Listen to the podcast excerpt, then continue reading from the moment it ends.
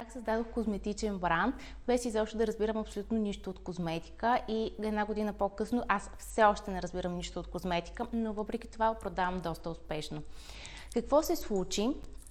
Преди точно година и половина аз с моя съпруг се бяхме върнали от Тайланд и след като бях така починала около 2-3 седмици там, точно зимата, когато тук е най-студено, а там най-топло, върнах се тук с доста нови и свежи идеи, доста по-ентусиазирана да работя още повече и така нататък. Това, което исках да направя, е да създам мой собствен онлайн магазин, който да продава неща, които са под мой бранд. Не исках да влизам в конкуренция с всички останали онлайн магазини, които продават стока, която хората могат да си купят абсолютно от всякъде. И идеята ми беше наистина да създам свой собствен бранд на нещо. Нямах никаква представа на какво ще е това нещо. Въртяха ми се в главата идеи, свързани с чанти, с обувки и с какво ли още не, но стигнах до извода, че може би най-бързия, най-лесен, най-безболезнен и най-евтин начин, по който мога да си направя такъв собствен бранд, е като си създам собствен бранд за козметика. И така дойде идеята да си направя бранд за козметика, предлагайки продукти. Какво се случи оттам нататък? Беше март месец, веднага направих едно кратко проучване. Казвайки кратко проучване, наистина то беше много кратко, защото се състоеше от влизане в 3 сайта и ми отне около 15 минути. За тези 15 минути намерих една фирма, която предлагаше производство на козметика на Ишлем. Тогава писах им един имейл, след 2 дни се оговорихме среща в техния склад, в който склад видях абсолютно всички техни продукти и си харесах 3 продукта. 3 продукта, които не ги харесах на база това колко им е хубава опаковката или какви съставки има вътре. Тези 3 продукта ги харесах на база на това какви ползи имат те и какви проблеми решават. Всъщност цялата ми концепция около създаването на бранд за козметика беше свързано с това да създам козметика, която решава конкретни проблеми. Защо? Защото създавайки онлайн бизнес, вие можете да започнете по 2 начина. Първият начин е като влезете в един голям пазар, където се предлага всичко, където няма ниширани стоки. В тези големи пазари има огромна конкуренция и за да успеете да пробиете и да продавате успешно там, трябва да инвестирате много голяма сума пари. Вторият начин, по който може да стартирате онлайн бизнес, е като създадете нишов продукт, влезете в конкретна ниша и инвестицията в този случай е много по-малка, отколкото е в първия, когато трябва да се борите с много голяма конкуренция, да вкарвате голям асортимент от продукти и да се сблъсквате с всички последователни проблеми след това. Аз избрах 3 конкретни продукта, които тези 3 продукта, вече те ги произвеждаха, фирмата с която се свързах произвеждаха този тип продукти и им казах, добре, окей, тези 3 продукта ги искам ги веднага. Как може да се случи това по най-бързия начин и как мога да инвестирам максимално малко за това. Тогава те ми дадоха предложение да ги направят в техни опаковки с абсолютно същата формула, с абсолютно същите съставки, просто да сложат мои етикети, като минималното количество, което аз трябваше да закупя в този случай, беше по 100 бройки на продукт, което като цена на мен ми излезе около 500-600 лева първоначална инвестиция, за да тествам. Тоест аз наистина в този случай исках да тествам. Намерих си продукт, който решава проблеми. Отново го споменавам, този продукт решаваше проблеми и си казах, да, супер, това не е най-продаваемия продукт, но този продукт решава проблеми и аз като маркетинг специалист мога да го опиша достатъчно добре, за да накарам потребителя да го купи.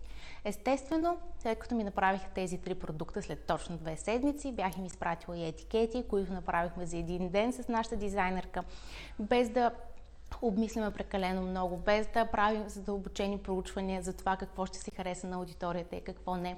Просто направихме красиви, цветни, забавни етикети, които изпратихме, произведоха ни ги за 1 седмица и след още 1 седмица те бяха залепени върху моите продукти, които пристигнаха в София. И какво стана? Просто направих една лендинг страница и разпродадох тези продукти в рамките на може би около месец или 2, нещо подобно.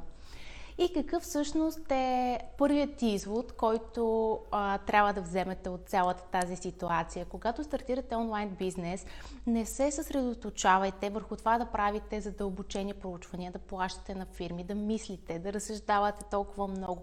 Срещам се ежедневно с хора, които още преди да са изкарали и 1 лев от бизнеса си, те инвестират ужасно много усилия и енергия в това да мислят дали това розово, което са сложили на логото си, да е ето такова розово като лак ми за ногти, или да е с 3 нюанса по-тъмно розово, и дали всъщност кое от двете розови ще бъде по-харесвано от потребителя. Нали, това са пълни глупости, това е пълна загуба на време да мислите и да инвестирате толкова много усилия в нещо, което в крайна сметка все още не знаете дали ще ви донесе някакви пари. И да, вече 1 година, започвайки напълно на шега, това всъщност ми е 3-тия бизнес, който направих, започвайки напълно на шега, мислейки си, че това ще ми отнеме по 1 час на ден или нещо подобно, аз стартирах моят онлайн магазин, който за последната 1 година генерира около 60-70 хиляди лева оборот, което бих казала, че за бизнес, в който аз съм инвестирала по 1 или максимум 2 часа на ден, резултатите са доста добри.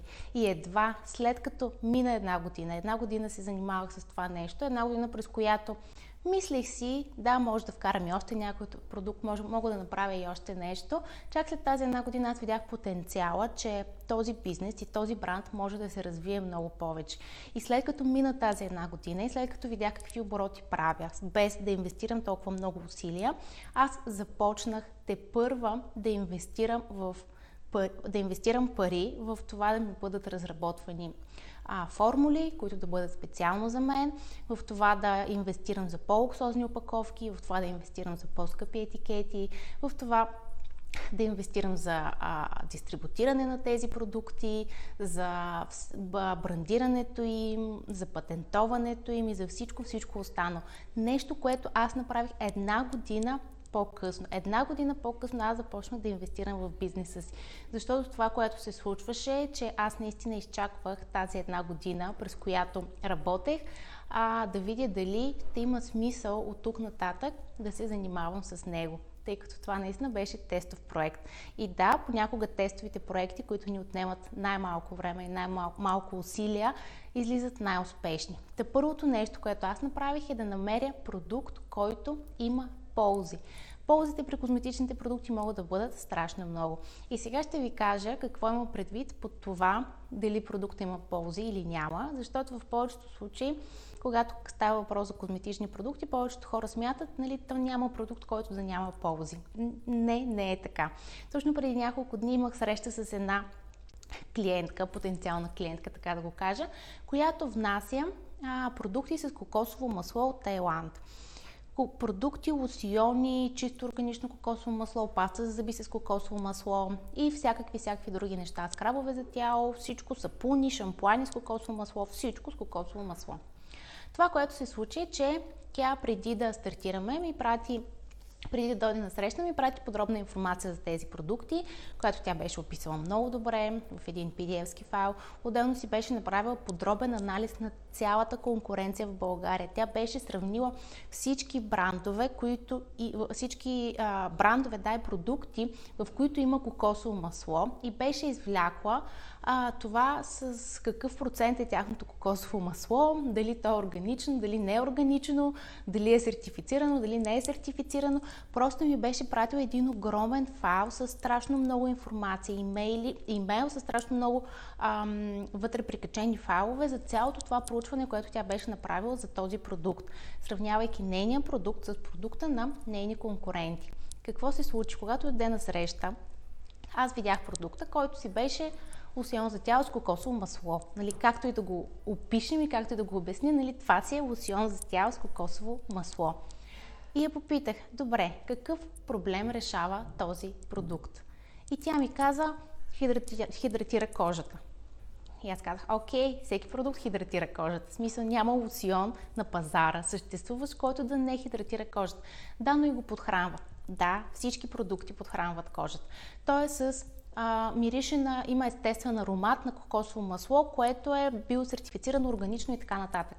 При което аз казах, Да, окей, смисъл супер, нали, чудесно, има кокосово масло вътре. Каква е ползата за мене за това, че аз ще го купя този лосьон с кокосово масло?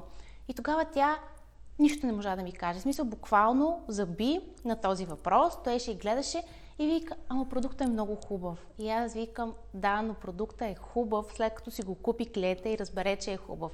Той няма как да разбере, че този продукт е хубав, преди да си го купи. Задавах и въпрос, защо всъщност аз като клиент да си купя твоят продукт с кокосово масло, вместо да си купя продукт на Avon, най-комерциалната марка, където са им най-гадни продуктите, на Avon, който също мирише на кокосово масло. Отговора беше, ами защото продуктите на Avon са много гадни. Това не е отговор на човек, който иска да стартира такъв бизнес и да продава тези продукти в България, без да знае каква е ползата за тези продукти. Какво е това специфично нещо, което ще накара вашите потребители да купят точно вашия продукт, а не да купят който и да е друг продукт на пазара. Отговор като, нали, тези продукти са гадни, а моите са хубави, няма как да го обясним и няма как да го преразкажем. Нито в рекламите си, нито в лендинг страниците си. И искам тук да вметна и още един случай, който имах с мои продукти, защото тук изцяло говорим за ползи на продуктите. Как всъщност, стартирайки бизнес с продукти, от които има полза, вие можете много бързо да започнете да печелите, без да ви се налага да инвестирате хиляди пари в това. Един от продуктите, с които аз стартирах в моят козметичен бранд, беше скраб за тяло с аромат на манго, който скраб за тяло наистина и аз, като повечето мои клиенти, които идват, ще кажа, беше уникален. Страхотен е. Като се намажеш тялото, кожата ти става мека, нежна, хидратирана, гладка, страхотна. Всъщност няма продукт, няма скраб, който да не прави това нещо. Наистина няма скраб. Така че, каква беше ползата? Аз го рекламирах по този начин, нали, че хидратира, умекотява, заглажда и всичко останало. И нямах никакви продажби. Наистина в началото нямах абсолютно никакви продажби. Бях се притеснила изключително много. Бях си казала, ужас, толкова много инвестирах 600 лева в този продукт, няма продажби. И мислех и започнах да мисля всъщност каква е истинската полза на този продукт. Ползата да хидратира, увлажнява и така нататък не е нищо различно и нищо по-интересно от всичко останало. Започнах да чета, да си правя проучвания, защо хората използват скрабовете и защо изобщо са измислени скрабовете за тяло. Тогава стигнах до извода, че всъщност първото нещо, когато се мажеш с скраб за тяло, той отпушва порите. Отпушвайки порите, кожата става по-хидратирана, маха се повърхностния горен слой на кожата и по този начин кожата придобива по-бърз тен и долу по-равномерен тен, защото ако ние сме имали някакви стари петна и рани, почернявайки, те остават на петна. Но всъщност, когато си ексфолираме тялото преди да отидем на плаж, ние започваме да почерняваме много по-бързо и в същото време почерняваме много по-равномерно. Вкарвайки ето точно тази полза, аз успях да продам абсолютно всичко страшно бързо, защото аз написах още едно допълнително нещо към това, че той хидратира, увлажнява, омекотява и така нататък. Просто добавих, че ексфолацията с специално моя скраб ще ви помогне да придобиете по-бърз тен и много по-равномерен. И продажбите започнаха да летят, защото вкарах полза, която я нямаше абсолютно никъде, в абсолютно никое друго описание на скраб за тяло. След което вкарах и още една допълнителна полза, че всъщност редовното ексфолиране преди епилация или преди обезкосмяване спомага за предотвратяване появата на подкожни косми. И ето, бум! Още едно нещо, което започна да вдига още повече продажбите ми.